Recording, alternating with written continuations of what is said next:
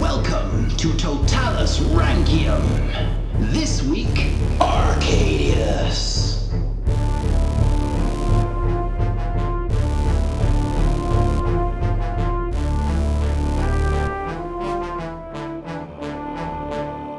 Hello, and welcome to Roman Emperor's Totalis Rankium. I am Jamie. And I'm Rob, ranking all up the emperors from Augustus to Augustulus, and this is episode 70, Arcadius. Milestone episode.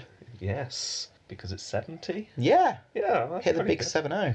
The big seven, that's quite good. That's a lot, isn't it? Septenary? The- Septade. It's like a decade, but seven. Yeah, yeah, that's what it is. Septade. Oh, well done. Septade. Well done, Arcadius. Possibly the last time you'll hear that this episode.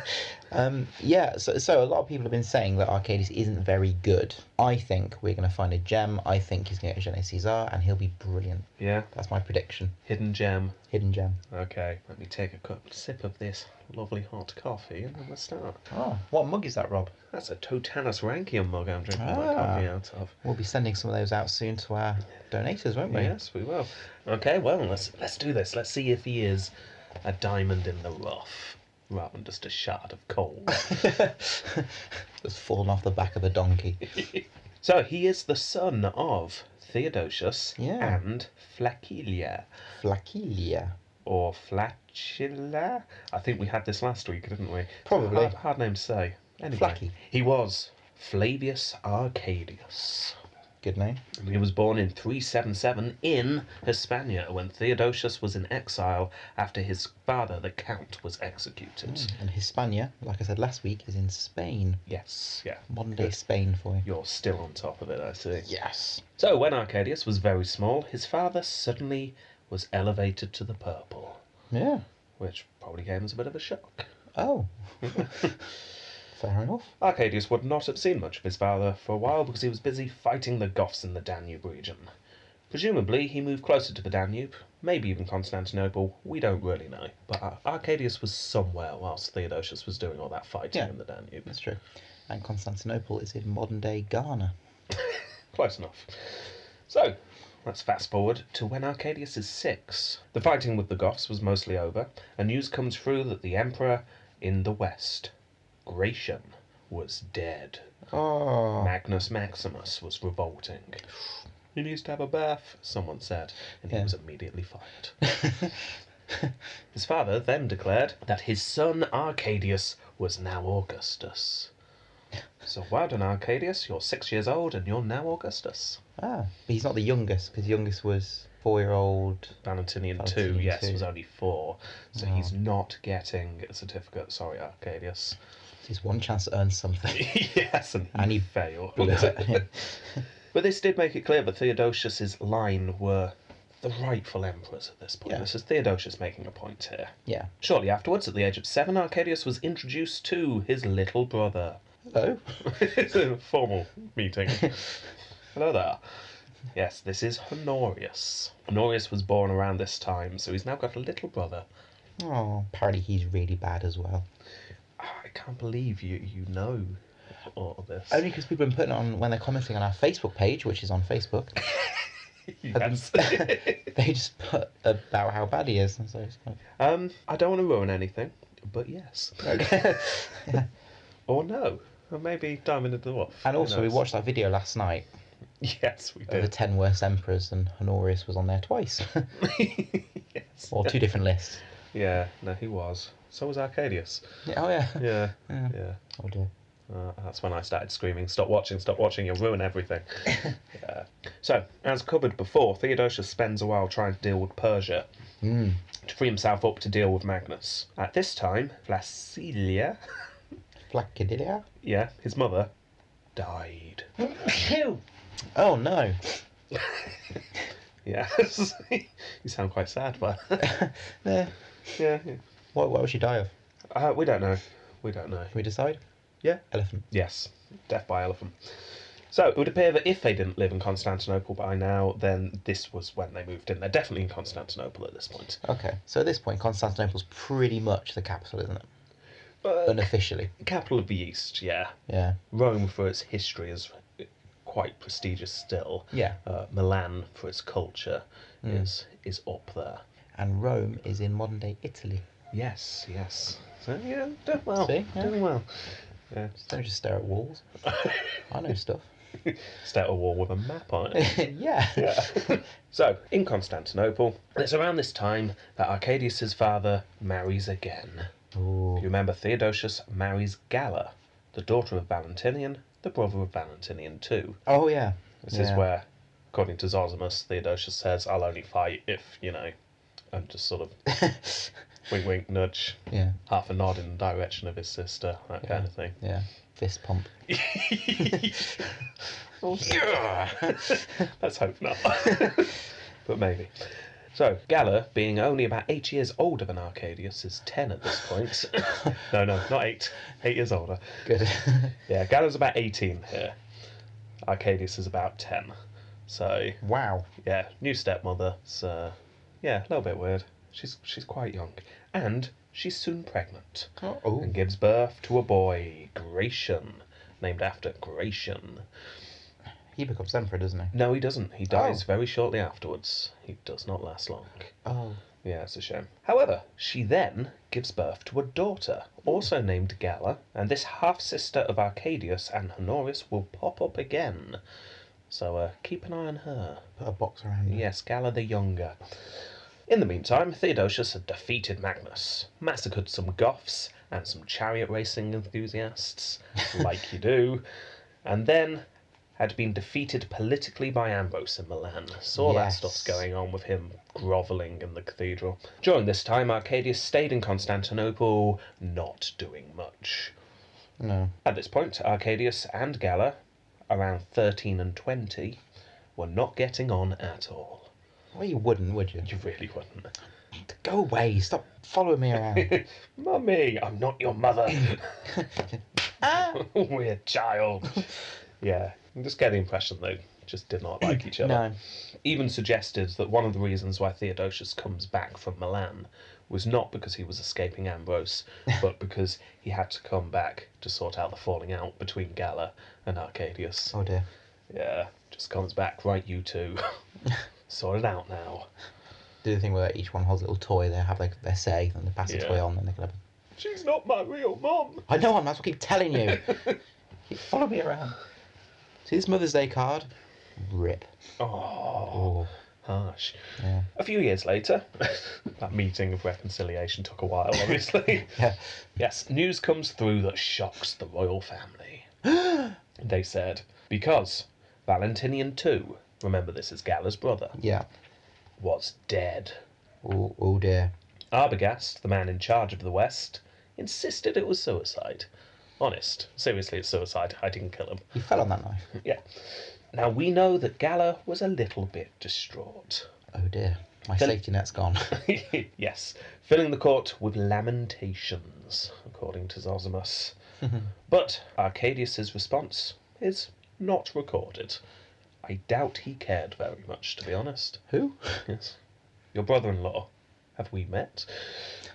As covered last week, this leads to Arbogast revolting with another puppet emperor, and soon Theodosius was organising the defeat of this uprising. Arcadius's little brother Honorius was risen to the purple. Oh dear. Yes. Very exciting. He's now his little brother's now Augustus as well. so two brothers, Augustus. That was Enzo Weld going Oh, on. it didn't it? always ends up well, definitely. So Theodosius very busy raising the army and um, doing a few other things because Galla was soon pregnant again. Again. Yes. Like rabbits. God. Unfortunately, however, she dies due to complications in pregnancy. Oh. Yes, just before Theodosius sets off to war. Oh, that's going to play in your mind, isn't it? Well, it certainly is. He mourned for a day apparently, and then set off. So it didn't didn't play on his mind for long. Whoa! Is oh, you got the horses ready? Fantastic! Excellent. off we go. Black armband off. So Daddy's off to war. Arcadius and Honorius are left in Constantinople. so they're on their own, a massive palace. Where have they gone? Daddy, I don't know. where's fake mummy? Well, actually, no, because they, as, as they were saying that into an empty cathedral type room, there was the sound of footsteps behind them, They turn, and it's none other than Rufinus. Who? You mentioned him last week. Yes, I did briefly mention him last You said week. he's important. Yes, and you'll start to see why. Arcadius is about 17 by this point, so he wasn't old enough to be trusted to rule on his own, although No. we have seen emperors younger than that being Alexander. trusted. Yes, although he definitely had his, his tutors. Yeah. So Rufinus is really in charge here. Okay. So he, he sort of ushers the boys to a, a room that they can relax in and gets on with the business of ruling the East. It's not too long after that news comes through that Theodosius has won the war. Yay. Daddy is victorious, and it's not long before he was in Milan. But then some bad news. No. Their father was ill. Oh. Ooh. Little brother Honorius was to go west just in case someone needed to be on hand to take over the west. And in the meantime, Arcadius would ready himself to take over as senior emperor. Of the East, I guess. Yes. And sure enough, soon after in 395, Arcadius receives news that his father was indeed dead. And he now was in charge, and his brother had the West. How do you think he took that? Like a, oh no. or a, yeah, it'll be fine. If it was a, yeah, this will be fine, then he was probably soon disappointed. Oh dear. it's like, excellent, I've got all these ideas I wanted to push he through. reforms. Yeah. It just turns into a series of yes minister for him. Excellent. Yeah. So I've got the box set. haven't yet to watch it. Oh, have you not watched yes No. minister? I've got Yes Minister and Yes Prime Minister on as a combined thing. Yeah, that's good. You should watch it. Yeah. Those of you who don't know what it is, it's uh, about a minister trying to do his job, but the civil service getting in the way. So maybe that was what it was like for Arcadius. Yeah. Yeah. so there we go. We now have Arcadius as emperor, Yeah. and he's been emperor for a while, but now he's really emperor, Soul Emperor. apart from his brother. Apart from his brother. Yeah, Semi Soul Emperor. yeah. And now, now we've got to the death of Theodosius. I'm going to pause from the narrative for a moment okay. and try and explain a couple of things. Ooh. Yes, because in order to understand what's going on for the rest of Arcadius's life, we need to pull back slightly and look at the bigger picture. Okay. Because the story of his rule and beyond is a power struggle between several people and groups who dominate the story, All right. and uh, we've not really looked at them yet. So Theodosius had united the empire quite well, Yeah. politically and religiously. It was more stable than it had been for quite some time. Yeah. But within months of his death, there are three regions of power that develop. Okay. We have number one, Honorius in the West, actually being led by the General Stilicho, who I mentioned last week. Silico, yes. Number two was the Goths in the Danube, being led by a man named Alaric. Alaric. Yeah. And then number three is Arcadius in the East, led by, for now, Rufinus. So really, we've got Silico, Alaric, and Rufinus. Rufinus in charge. yes, and you've got those three men all vying for power. yeah. Now, I don't want to ruin Honorius's episode too much by going over too much detail what's going on in the West with Stilicho, but the stories do overlap, with the added complication that Alaric and his story overlaps both of them. Okay. It all gets a bit, bit confusing. So I'm going to give a brief introduction to the main players here, and then we'll learn more, more about Stilicho and Al- Alaric next week. Okay. So to begin with, Stilicho. Sturco. Stilicho was a general under Theodosius, who happened to have a Vandal mother. Ooh. breaking things all the time. She was. Hey. Despite this, however, he, he was Roman. He would have seemed Roman to all who did not know. He would have viewed himself as Roman. Uh, he, he was just a Roman. Apart from the fact he had uh, safety pins stuck in his jacket and Yeah. piercings and, and a Mohican. yes, he, he, Stilicho is always referred to as the Vandal General. I'm thinking punk. Yeah, in history books. So you get this impression that he was quite barbarian esque, and he really wasn't. No. He was through and through Roman. He happened to have a Vandal mother. However, despite the fact he would have seemed very, very Roman, because he was, the prejudice at the time meant that there's no way he would have been able to become emperor. And this makes him perfect for Theodosius, who liked capable men, Yeah. but this stopped him from being a threat. He was never going to try and usurp because he couldn't be emperor himself. So the only way he could really gain power is if through influence. Yes, which he was doing quite well under Yeah. Theodosius. He was one of Theodosius's top generals. So if you remember last week, Stilicho was trusted enough to broker the peace with the Persians, Yeah. and then as a reward was married to the niece of Theodosius. Ooh. so he's married into the family. Then, once Arbogast revolts, Stilicho helped Theodosius raise the army and set off to battle with him, helping him on the road to victory. Yay. Theodosius then gets ill and met with his trusted general. Theodosius told him to guide his son Honorius and run the west until the boy came of age. Not only that, but according to Stilicho himself, Theodosius had also told him to look after Arcadius. Stilicho, in fact, should be in charge of the whole empire, keeping it safe, of course, Yeah. until the boys come of age. As long as nothing happens to them. Yeah. Every, everyone looked a bit confused when Stilicho announced this after Theodosius' death, asking him "Wh- when did Theodosius say this? And Stilicho replied that Theodosius had told him in private on his deathbed. And despite the coughs that sounded suspiciously like words, Stilicho stuck to his story. Yeah. He was in charge of Milan and Constantinople. So quite big places then. Well, he is in charge of Milan, Hmm. but he's not in charge of Constantinople. He's just claiming he is. Ah. Ooh, okay. So we have a bit of tension there. Stilicho is in his mid 40s at this point. So there you go. That's Stilicho. That's what he's up to at the moment. Let's move on to the next man. So that's the West. What about this new power in the middle, the Goths under Alaric? Alaric was a young but well respected Gothic soldier. At 21, he was leading a band of Gothic raids in the Danube, but was stopped by none other than Stilicho himself. No. At some point, he and his men join Theodosius, and when Arbogast revolts, Alaric is in the forces that march west to fight. Now, if you remember, the start of the battle between Arbogast and Theodosius, Yeah. the one in the Alps, Yes. and the first thing Theodosius decides to do is a daring frontal attack. Yeah. And when he's going eeny, meeny, miny, mo through his troops, he happens to land on the Goths to Ah. lead that charge. Excellent. But that might be that strategically that might be a good idea though. You're the fighty raw one, just bombard them. Well, that was the plan, and it failed. Oh yeah. Yes, the Goths were slaughtered. Possibly 10,000 of them died that day. Yes. However, as we know, Theodosius went on to win thanks to the wind. Oh yes, I remember. Yeah. yes, it's the only reason why he managed to win that one. But Alaric, who was in this battle, and his Goths were barely even thanked afterwards. They were just dismissed.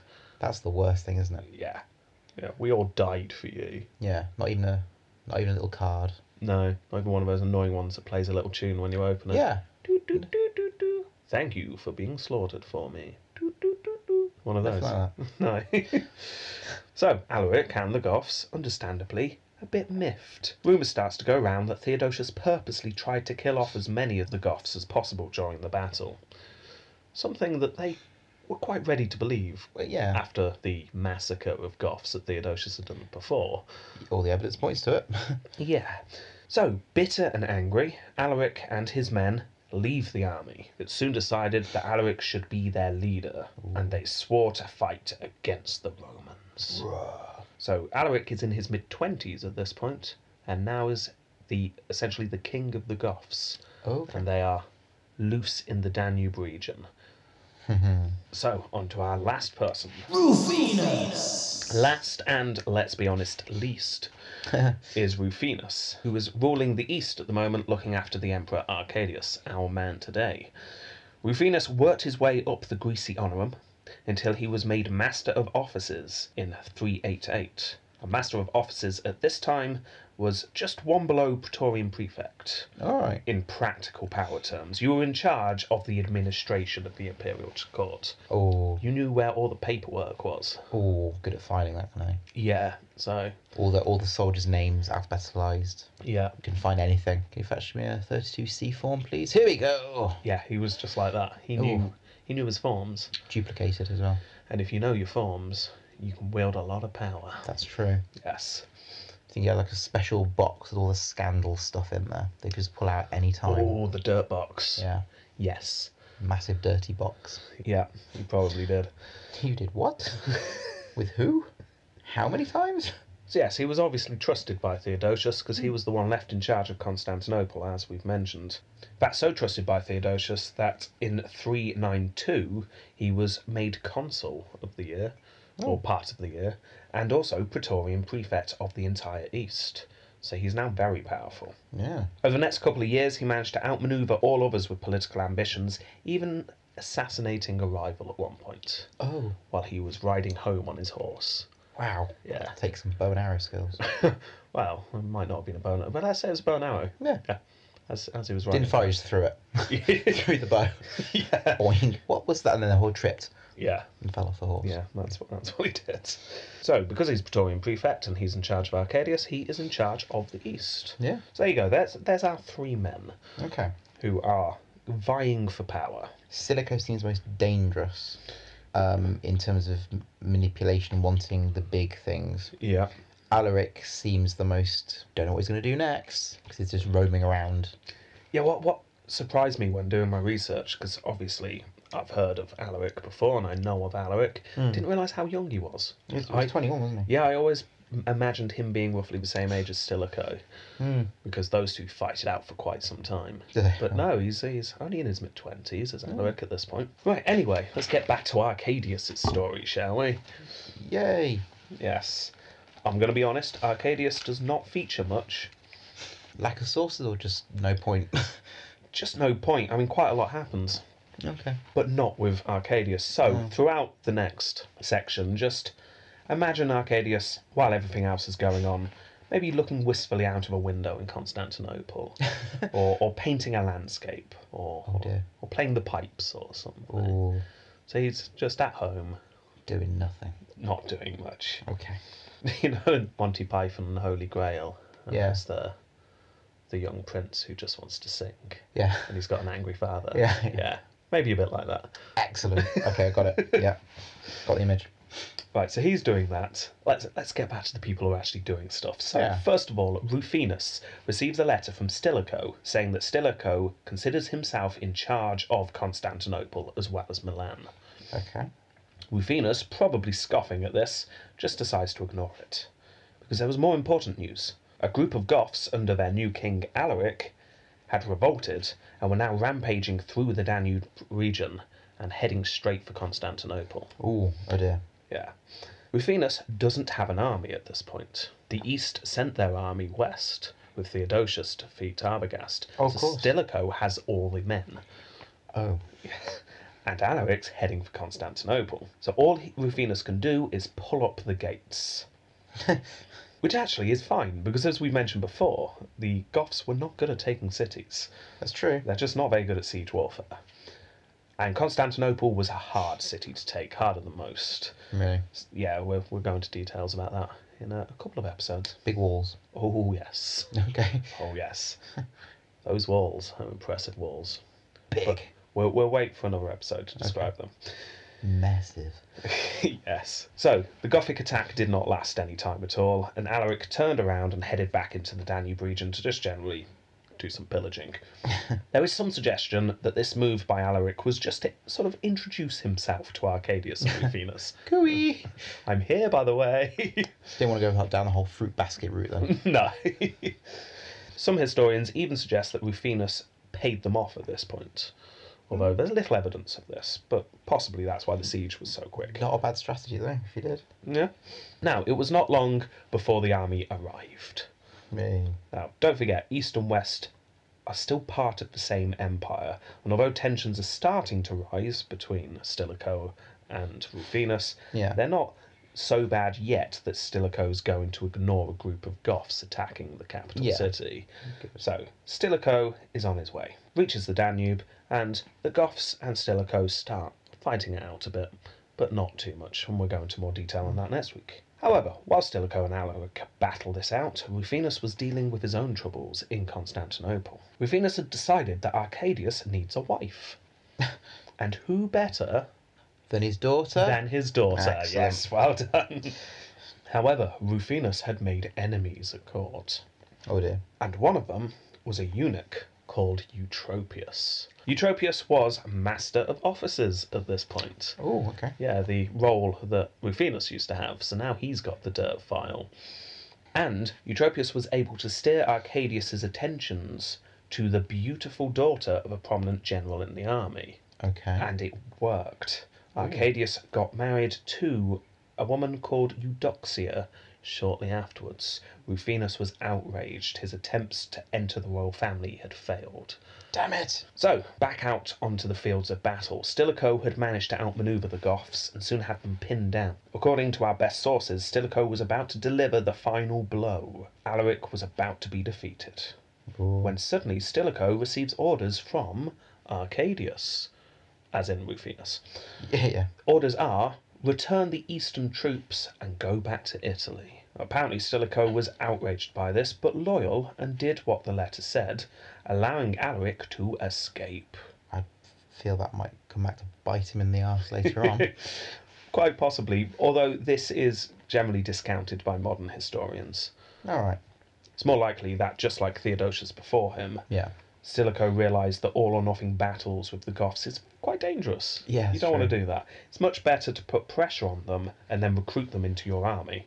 Yeah, yeah. So it's far more likely here that after seeing the immediate threat gone, Stilicho just retreats back to the west and returns some of the eastern troops to Constantinople because that is where they're based. Fair enough.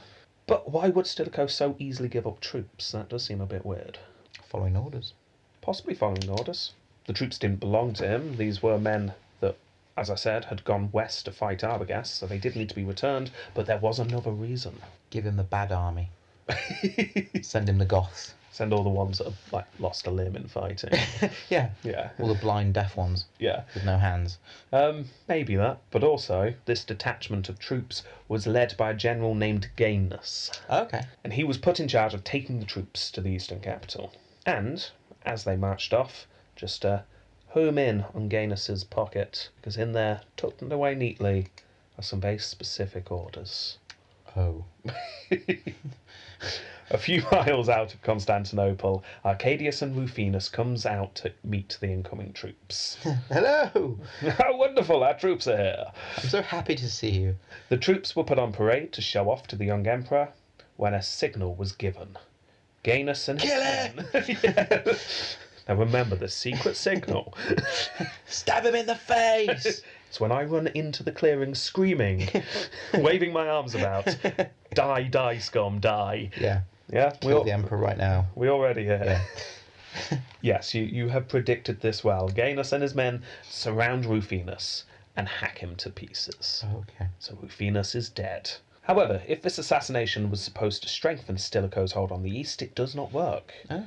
Before Gainus could take advantage of this situation, the eunuch Eutropius had stepped into the power vacuum that Rufinus left. Okay. Eutropius was no more of a fan than Stilicho than his predecessor was. Yeah. So now we have three power bases again. We've still got Stilicho in the west, with a slightly smaller army. Alaric slightly diminished, but still in control of the Danube in the middle. And Arcadius is now controlled by Eutropius, with the help of the emperor's wife Eudoxia.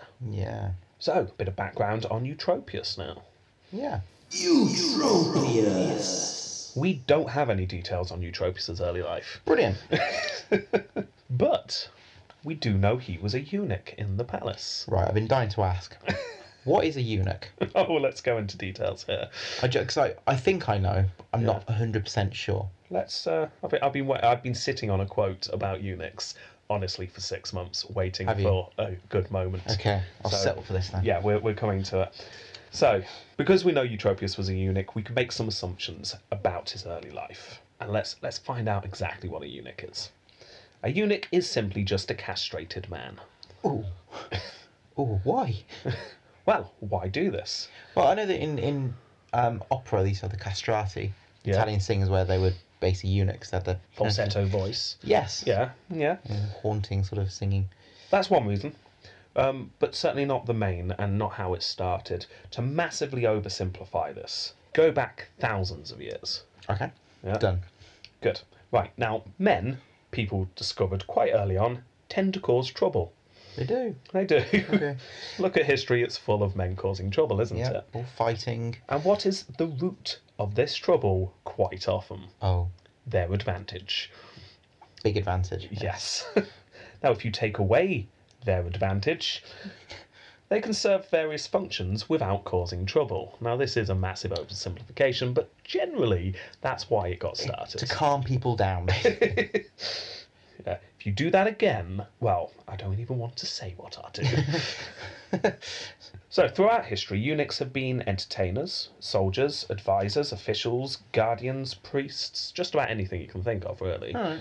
You can find eunuchs in just about all cultures around the world in ancient Japan, ancient China, uh, the rise of Islam, Mediterranean, so Rome and Greece.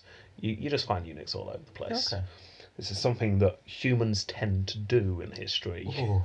You get two types of eunuchs. Number one, those that underwent the procedure before puberty. The lack of testosterone means that when they grow up, they're slightly more feminine Yeah. and more noticeable as eunuchs. Yeah. So they Apparently. probably wouldn't grow facial hair. They'd probably have a high voice, higher voice, and Yes, and apparently often grow slightly taller and have softer bones. really. Yes, so they're a bit more delicate.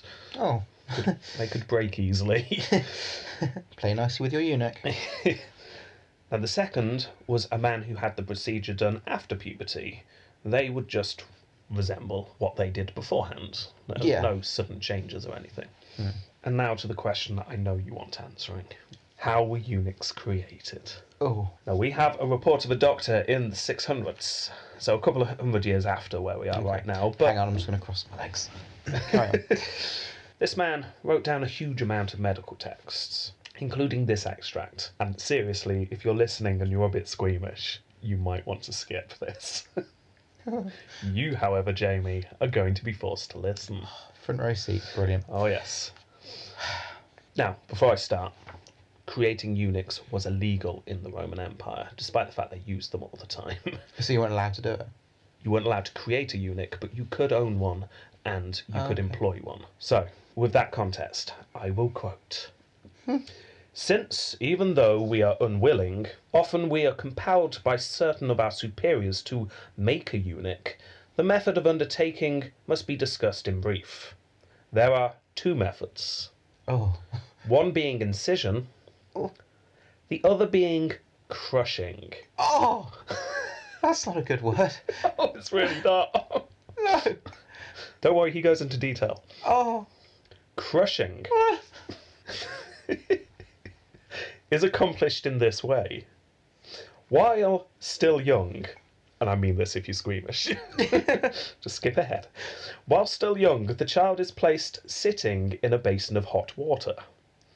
Then, when the parts are warmed, in that same basin, you crush the testicles with your fingers until they are made to disappear and succumbs, being dissolved, no longer can be felt in your grasp. Oh my God. The process of incision goes something like this Let the person being made a eunuch be placed prone on a table, and with the fingers of the left hand, let the scrotum be stretched along the fingers, and once they are stretched, taut, let two incisions be cut longitudinally, with one over each testicle, and then, when the testicles pop out, They are cut out once they have been dissected around, leaving only the thinnest connections that normally bind the vessels together. This method is judged better than crushing. Yes, it is. Not, however, because it was considered slightly more humane, but because the crushing method apparently could still leave a eunuch sexually active if you didn't fully crush enough. Oh, that's horrible. That's the worst thing you've ever described. I'm talking, you've described villages being destroyed and innocent people dying and litres of blood on the street. That is by far the worst. It's it's not good, is it? Oh, no. yes, unfortunately. Pain. Yeah, the pain. So that's how a eunuch was created. Are you okay? I, I think so. Better than eunuchs. So, Oh, eunuchs were not unheard of in the early days of the Roman Empire, but like I said, it was illegal to actually castrate boys, so you'd have to get them from outside the empire. However, slowly over time, the practice of having them around increased. By Diocletian's time, they were starting to be normal, and by this time we are now, you could not move in imperial cities for eunuchs doing admin, running offices, Okay. taking messages, etc. They were just seen as the natural civil service. okay. So, do you think the children that would have had it done, it was done so they could you'd have those people for civil services. Like, Yes, it this will was- be your job. This is a career path for them. Oh, Yeah. I don't want to be a civil servant. I want to be a soldier. Sit down, little Timmy. no. so, and again, the, the question of why is raised in my mind. Why do you need Unix for Yeah, yourselves? Why? Good question. they are non threatening. You can trust them not to attempt to get above their station. You could trust them not to do anything rash because they were hot headed over a woman, for example. They were harder to blackmail because they weren't getting involved in things that could be blackmailed. Um, they're just generally slightly more secure and don't have getting to know other people on the brain all the time. Yeah. So you just get more done. Yeah, that's true. I yeah. can only assume this is why, because I can't see any other advantages. Pardon the word. Yeah, ew. So, back to Eutropius. Eutropius was an example of how high a eunuch could get. Yeah. You got some powerful eunuchs, and he's currently the master of officers. So, once he managed to block Rufinus's choice of marriage, Eutropius now had a close ally who was the wife of the emperor. Remember, Eudoxia, the wife, Yeah. is only empress because of Eutropius. That's true. So, close ally there. And this meant, should anything happen to Rufinus, such as him being hacked to pieces, Eutropius would be quickly elevated. He was primed ready to Okay. become number one advisor here, which he was. So now that Eutropius was in charge, things stabilised between East and West a little bit. And see no rash decisions. Yes. there were some rocky patches, such as in 404, Eudoxia was given the title Augusta, and the West were not happy about this. This title's not been used much in recent times. Hmm. No. Like gone are the days of Livia and Agrippina from the Julio Claudians, and if you remember the Julias from the Severan Yeah. dynasty. Yeah, we've not had many powerful women on the scene for quite some time, have No, we? good point. No. Theodosius and Valen's wives were both given the title of Augusta, and that was kind of accepted. But Arcadius was a puppet emperor, and everyone knew this. So, how could the wife of a puppet be given the title Augusta? So, the West, not too happy with this development. You also get the impression that just generally the misogyny of the Romans is in full swing by this time, under Yeah. Ambrose's guidance in Milan. That's true. Yeah, you, you just should not be honouring women in this way. Full full sexism Yeah, going on, yeah. pretty much. God bless the Romans. However, these cracks were papered over when Eutropius gave the West some land from the Danube area. Okay. If you remember when Theodosius first becomes emperor, he was technically emperor of the East, although everyone knew he was just going to be fighting in the Danube against the Goths. Yeah. Now, the Danube area was actually split between East and West, so to make everything easier, all of the Danube area was given to the East. Yeah. So Theodosius had one theatre of war to fight in. Eutropius reverses this, which pleas still occur. So things looking quite nice. Yeah. However, the uneasy peace did not stop the plotting, and Eutropius knew it was only a matter of time before Stilicho tried something. So, preempting an attack, Eutropius sends a letter to the man in charge of Africa. Who's that? give you five points if you can remember. It's Gildo. Oh, Gildo! Yes, Gildo's still hanging around. Gildo, Gildo. You remember Gildo fought under the Count and alongside Magnus. Yes. Theodosius had placed him in charge of Africa a while ago and he's still there. Oh, Okay. Now, remem- remember, Africa has a lot of grain and that grain went to Italy. Yeah. So Eutropius here is thinking if I can control Africa through Gildo, I can control Italy. That's true. Control the breadbasket. Yes, now we're not sure on details, but Gildo replied to Eutropius and said he'd back him if it came to it. So we've got an alliance forming there. And then all of a sudden a message arrives in Constantinople reporting that Stilicho had landed in Greece with a large army. Messages were hurriedly sent back and forth. Why? Why are you there? What are you doing? we're, we're fighting Alaric in our land. We're, we're here to defend you, obviously. Yes. Things were a little bit tense. Eutropius realised that he was no match militarily against Stilicho. No. However, fortunately for him, Stilicho wasn't lying. He really was there to fight Alaric. Now, what he planned to do after defeating the Goth, we'll never know. Because for some reason, Stilicho retreats back to Italy, and we don't really know why. Perhaps this was always the plan, and he genuinely was just fighting Alaric and he was training his new army up because he'd been recruiting. Hmm. Yeah. Didn't need to defeat Alaric at this time, so just a bit of a training exercise. Yeah, that would make sense. Or it, c- it could have been more sort of, I've got an army, look how close I can get. Yes. Now I'm stepping back. Exactly. Maybe this was a power play, a bit of a threat. It's like the fake bully that tries to pretend to punch you. He's like, whoa, whoa, whoa, right in your face, whoa. Yeah, he What are was, you jumping for? Whoa. he was doing that with the whole army.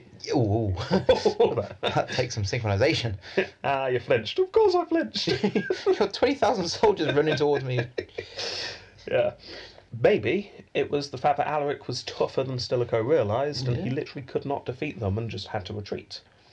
Or perhaps, this is my favourite theory, that Gildo revolting in Africa forced him to go back. And actually, Eutropius' forward planning worked perfectly Ah, yeah. because Gildo does indeed revolt. Hey. at this point. Stilicho then has to send men down into Africa to sort this out, and we'll, we'll deal with that next week. All we need to know now is it was not long before reports came through Gildo was dead. Oh, The revolt was indeed put down. we need to give him a seat in the Colosseum though, Yeah, just for his just name. to watch. Just he, Yeah. yeah. What, yeah, he watches at the side Yeah, with the There are few others. sources. Yeah. The relations between the halves of the empire were now practically openly hostile, despite the two brothers in charge claiming everything was fine. Well, to them it probably was. Yeah. How goes the empire? Absolutely fine, sire. Everything is prosperous. Wonderful. Pass me the grapes. oh, send that to my brother, please. Um, best not. yeah, Eutropius at this point knows he has to do something to get ahead of Stilicho. So, he starts plotting again, and he comes up with a bold plan. The first thing he did was declare Stilicho a public enemy. Oh dear. It's a bold plan. Yeah, it is. No half measures here.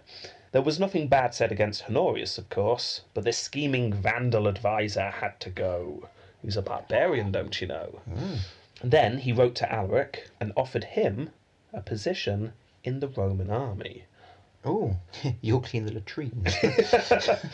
No, it was it was a big one. With a wave of a quill, Alaric and his Goths were now Roman troops.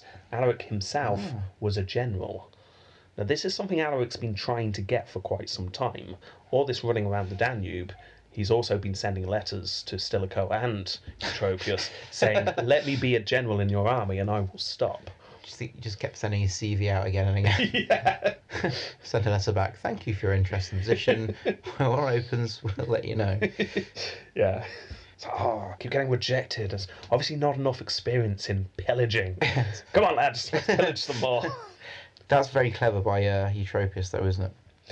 Well, yeah, because that immediately gets Brilliant. Hmm. Alaric on his side. But this is brilliant for Alaric, Alaric and the Goths. Yeah. They no longer need to plunder. They are getting supplies because they're part of the army. Yeah.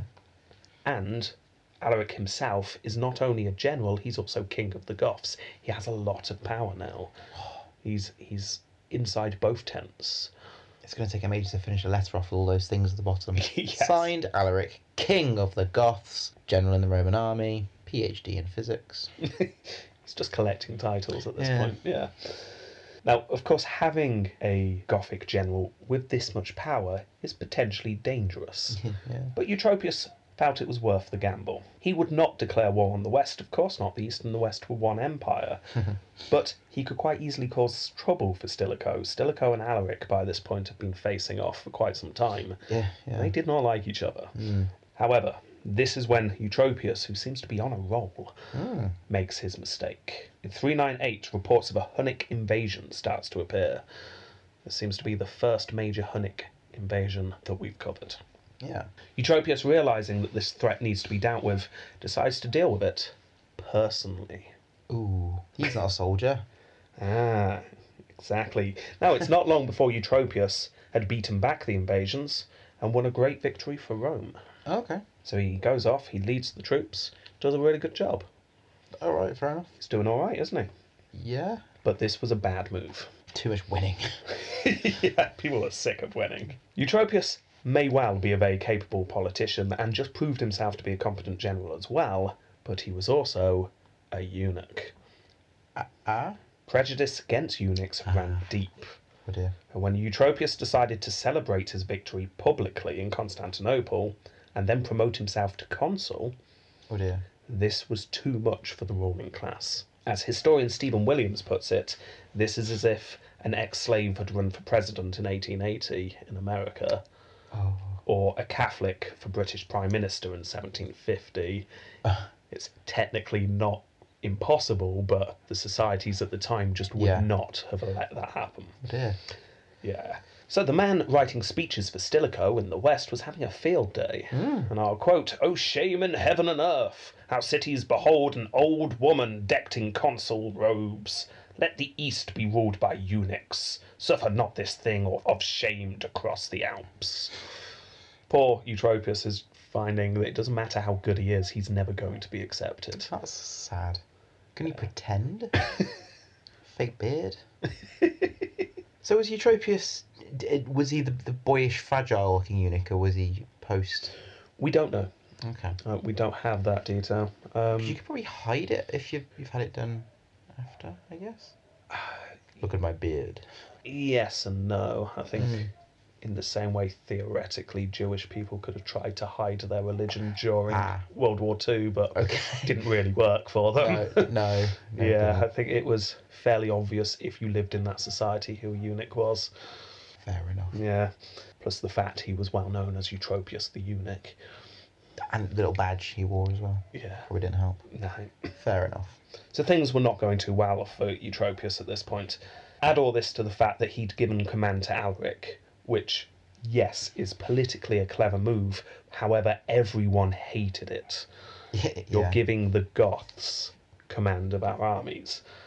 And then, at some point around now, he falls out with Eudoxia. Oh dear. Yes. Eudoxia, by this point, is using all her influence with Arcadius trying to cut out the man who had elevated her to this position. Probably to get his associations. Like, no, people don't like you. Go away. Possibly. We just don't know why they fall out. We just know they do at this point. Power plays between them start.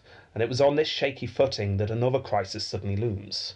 A group of Goths fighting for Rome suddenly revolt, Oh dear. demanding more pay for their services. Eutropius sends out none other than Gaius to deal with this.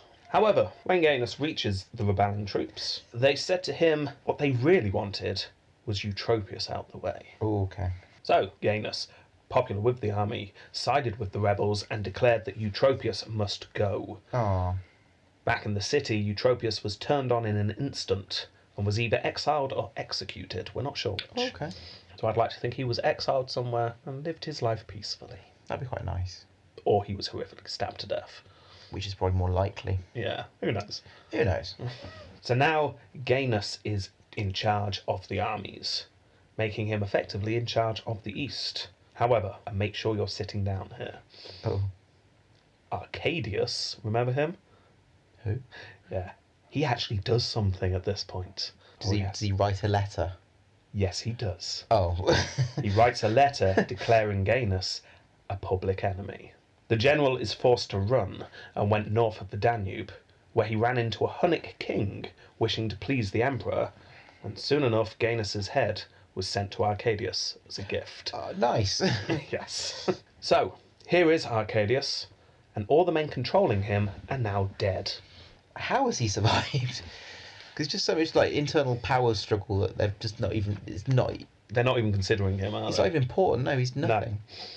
So it's now that Eudoxia comes to the fore. Okay. Now, whether or not it's now the Augusta controlling things, or the pair of them ruling together, is not really certain. Hmm. What does happen, though, is they have a child at this point Oh, Theodosius II. with that name, I'm guessing becomes emperor. Yes, quite soon, in fact, because a year later he is named Augustus. Okay. Well done, Theodosius II. Have your certificate. Oh. You are now the youngest ever emperor. One. Aged one. Wow. Yes. They just get younger every time, don't they? so, Arcadius and Eudoxia are given a bit of breathing space when Alaric decides to invade Italy and Stilicho's held up with for fighting him for a while. Yeah. And we'll cover next week what's happening in the West. As for the East, Arcadius starts putting up statues of his wife all over the place. She's definitely in charge. Or Eudoxia starts putting up statues of herself all over the place. That's what's happening. Either way, this annoys Honorius, who definitely comes across as the more sexist of the brothers in this story. the West are not happy with Eudoxia having any power whatsoever. Yeah. But then, disaster. Dun dun dun. Eudoxia dies in childbirth, Oh. leaving Arcadius alone. Oh dear.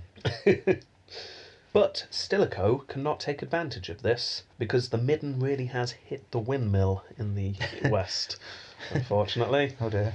Yes, Stilicho is now not only dealing with Alaric, but also invasions of Huns and invasions of Vandals and another Gothic invasion. Oh, and Britain's just revolted and declared its own emperor.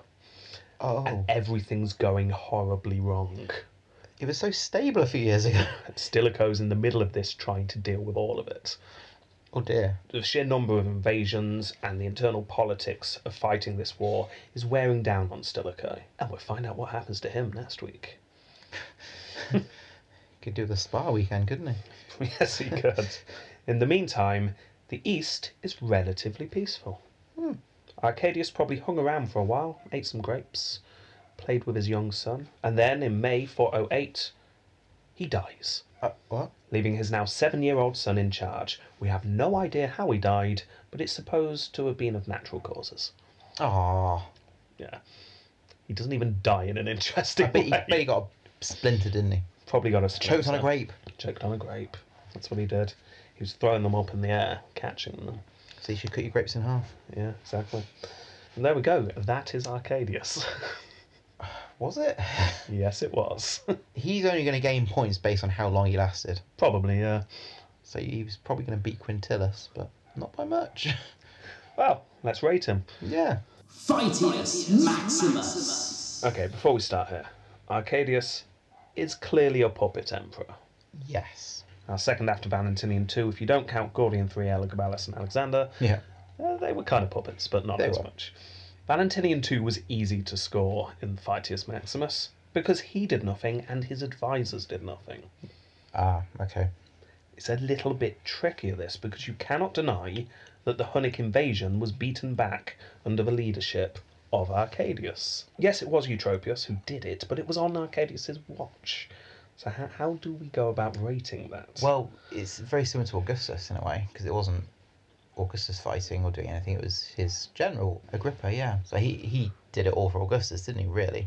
yeah. So that's a good point. Yeah, I, I don't think we can give nothing because things happened under his rule, but equally, he certainly doesn't deserve much No, at all, is my personal opinion. I agree with that. So, for beating back the Hunnic invasion, I'm going to give him a point personally, I think. I will join you. Okay, so that is two. Impressive for never leaving your bedroom. Approvium Crasium. There, there's nothing here. Nope. No. Zero. Zero. Successus Ultimus. Again, how do we judge a puppet? Valentinian II was just obviously unsuccessful. Yeah. He sat in Milan, ran away from Magnus, Yes. and then died. Yes, he did. Whereas you've got to got to admit things are a little bit more successful under Arcadius. I'd say they're not at all. The No? Empire ended up. They got, you, just get- you got invasions from all sides by the end of it. That's in the west, not in the east. Are we defining that split now? Because they didn't at the time. The split's pretty much happening. The split by historians is usually given on Theodosius's death. Okay. So if you had to choose an arbitrary line for when it splits, we've just hit it. Okay. With the brothers Arcadius and Hon- Honorius, you've got east and west. Okay. Now, I would argue that it's not a line in the sand myself, and it is a gradual thing over time. It's been but happening for a while, hasn't it? It has. Um, but why not? Why not say it's happened? Okay. And I think we could justifiably mark Eastern and Western emperors from this point on based on what happens in their half of the empire. Fair enough. And saying that, the East is wa- relatively peaceful here, True. which seems quite successful. But uh, it's not great. The other thing is history unkind to him. The only sources we have are pro Stilicho and Honorius sort of sources. Yeah. Arcadius is p- always portrayed as being a puppet emperor led by everyone.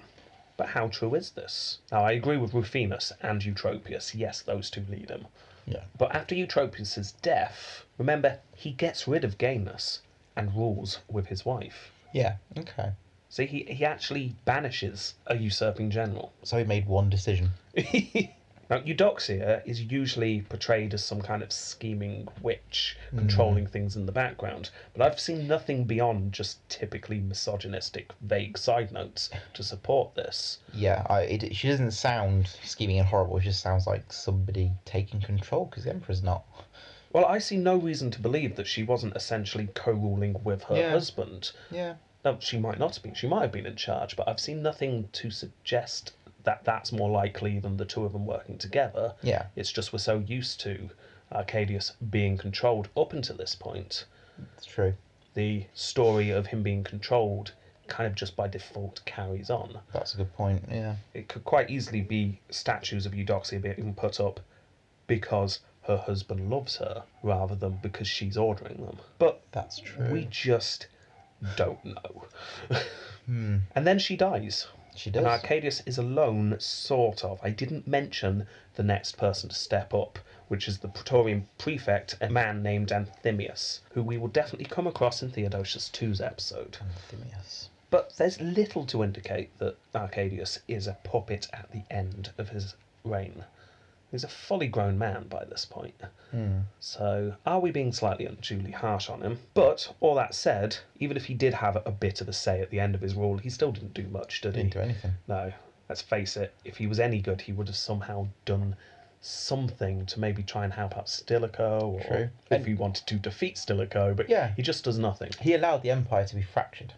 Yeah. I mean, he- the general sort of leader, I get that, but he was in charge. Yeah. He fractured the Empire, you could argue. Him Yes. and Honorius. Honor, Honorius. Honorius. Honorius. Yeah. Yeah, you could definitely argue that, couldn't you? So, because of that and the eventual downfall of the West, I'm giving him one. One. Yeah, I'm going to give him one for the letter he sent exiling Gainus. Actually, I'm changing. I'm giving it zero then. Okay, I'm giving him zero. fair enough. So that is a total of one for Yeah. Successus Ultimus. A pathetically low score. But considering Valentinian 2 got zero, I do feel like Hedius did slightly more True. than Valentinian 2. Yeah. We need to differentiate somehow between these puppet emperors. it's true. Yeah. so I'm quite happy with that one for him. So well done. That's a one. Imago Facius. Okay, what's he look like? Curly short hair. No bigs. He's too young.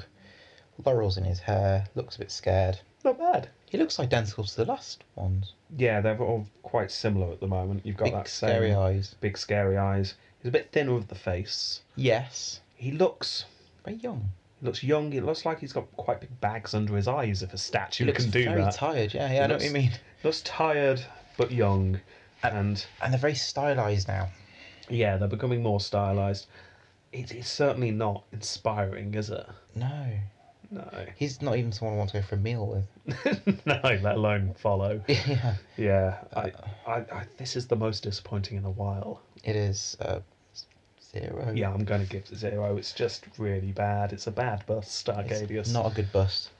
I've seen better. Temple Completo. Right, here's his round.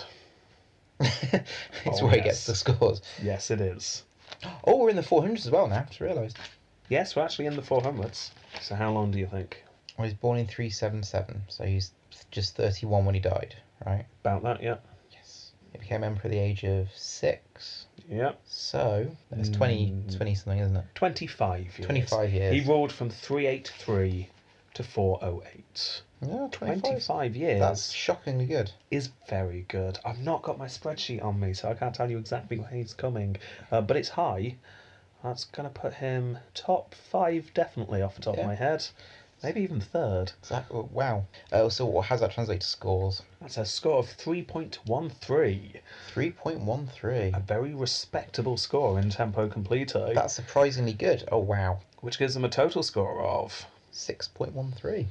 6.13. I think he'd, he'd, he'd be quite pleased with that. Uh, maybe even surprised. Yeah, I mean, it's pathetically low, but he was a pathetic emperor, so he deserves a low score. I get a feeling he probably did loads, we just don't know about it. 'Cause 25 years, he probably did a lot of internal things in the East because it's stable. You- like, yeah, I, you surely he wasn't sitting around doing nothing for 25 years.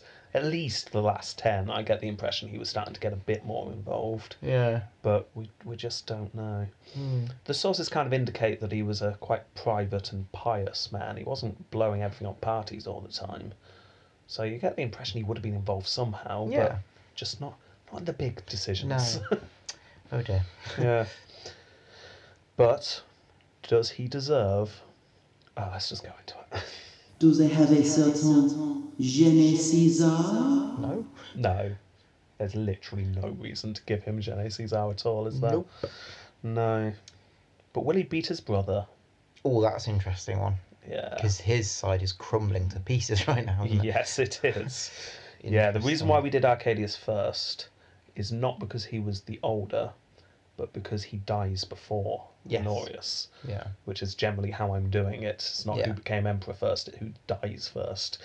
So Honorius is going to last a little bit longer, Okay. and as you say, everything is falling apart. Oh dear. Oh, and it really does start falling apart. Brilliant. Yeah, we are only 70 years from the fall of the West now. Oh, Yeah. yeah. wow. So we're coming to the end. Good luck. Okay, so that's a no for Genet César this week. All we need to say is a couple of thank yous this week. Thank you very much to M. Young for your generous contribution to our Senate. Thank you, Myung. M. Young and Darren Al Butler, Thank you, Darren.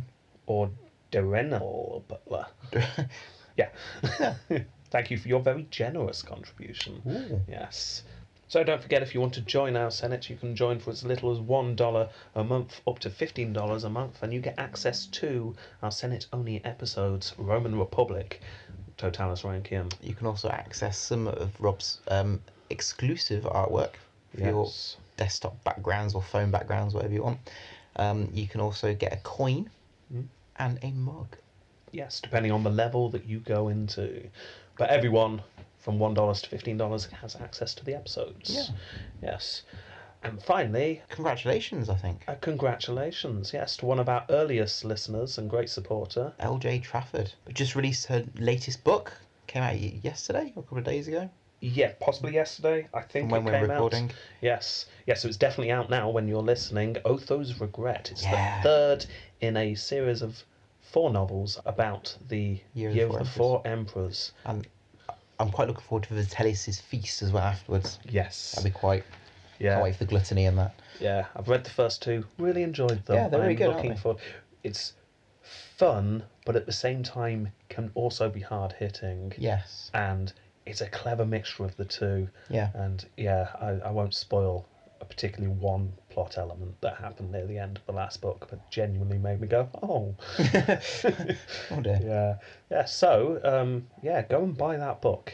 It's there. They're really good. There's Palatine first one. Yeah. Galba's Men. Yeah. Then Otho's Regret. Which is just out, yes. yes. And Vitellius's feast. Which. It's not even. I think Myth Publishers yet. So you know, good luck getting hold of that. Could try and steal the manuscript. That's maybe. true. Yes, right, okay. And Don't forget you can download us on Podbean, iTunes, and Stitcher. We've got a Facebook page as well. Um, we post a lot of things on that. We've also got Twitter, where we also post things on that as well. if you want to see the maps or the ranking cards or anything like that, visit our WordPress site, which now we've got a bit more time on our hands, I might be able to actually update again. Yes. And all that leaves us to say is Ouch! Why? Goodbye. Goodbye.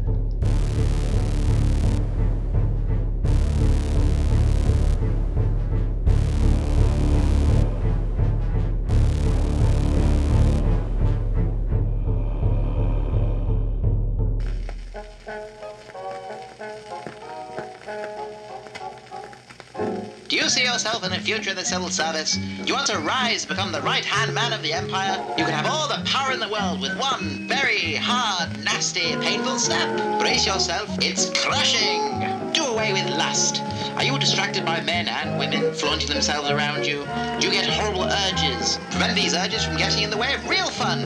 Paperwork! Don't take my word for it. Let's listen to some of our happy customers.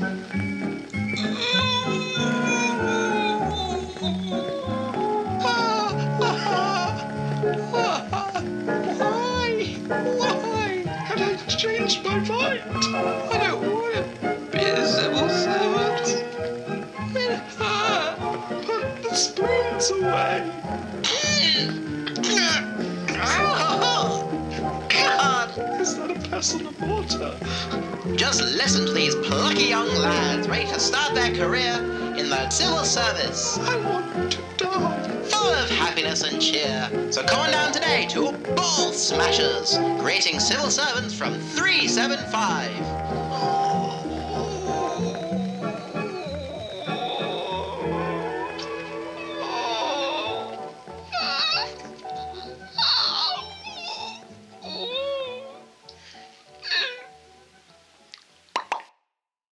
Can you pretend? Fake beard?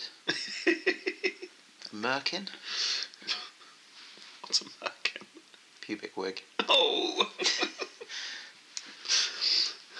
Might want to cut that. yeah.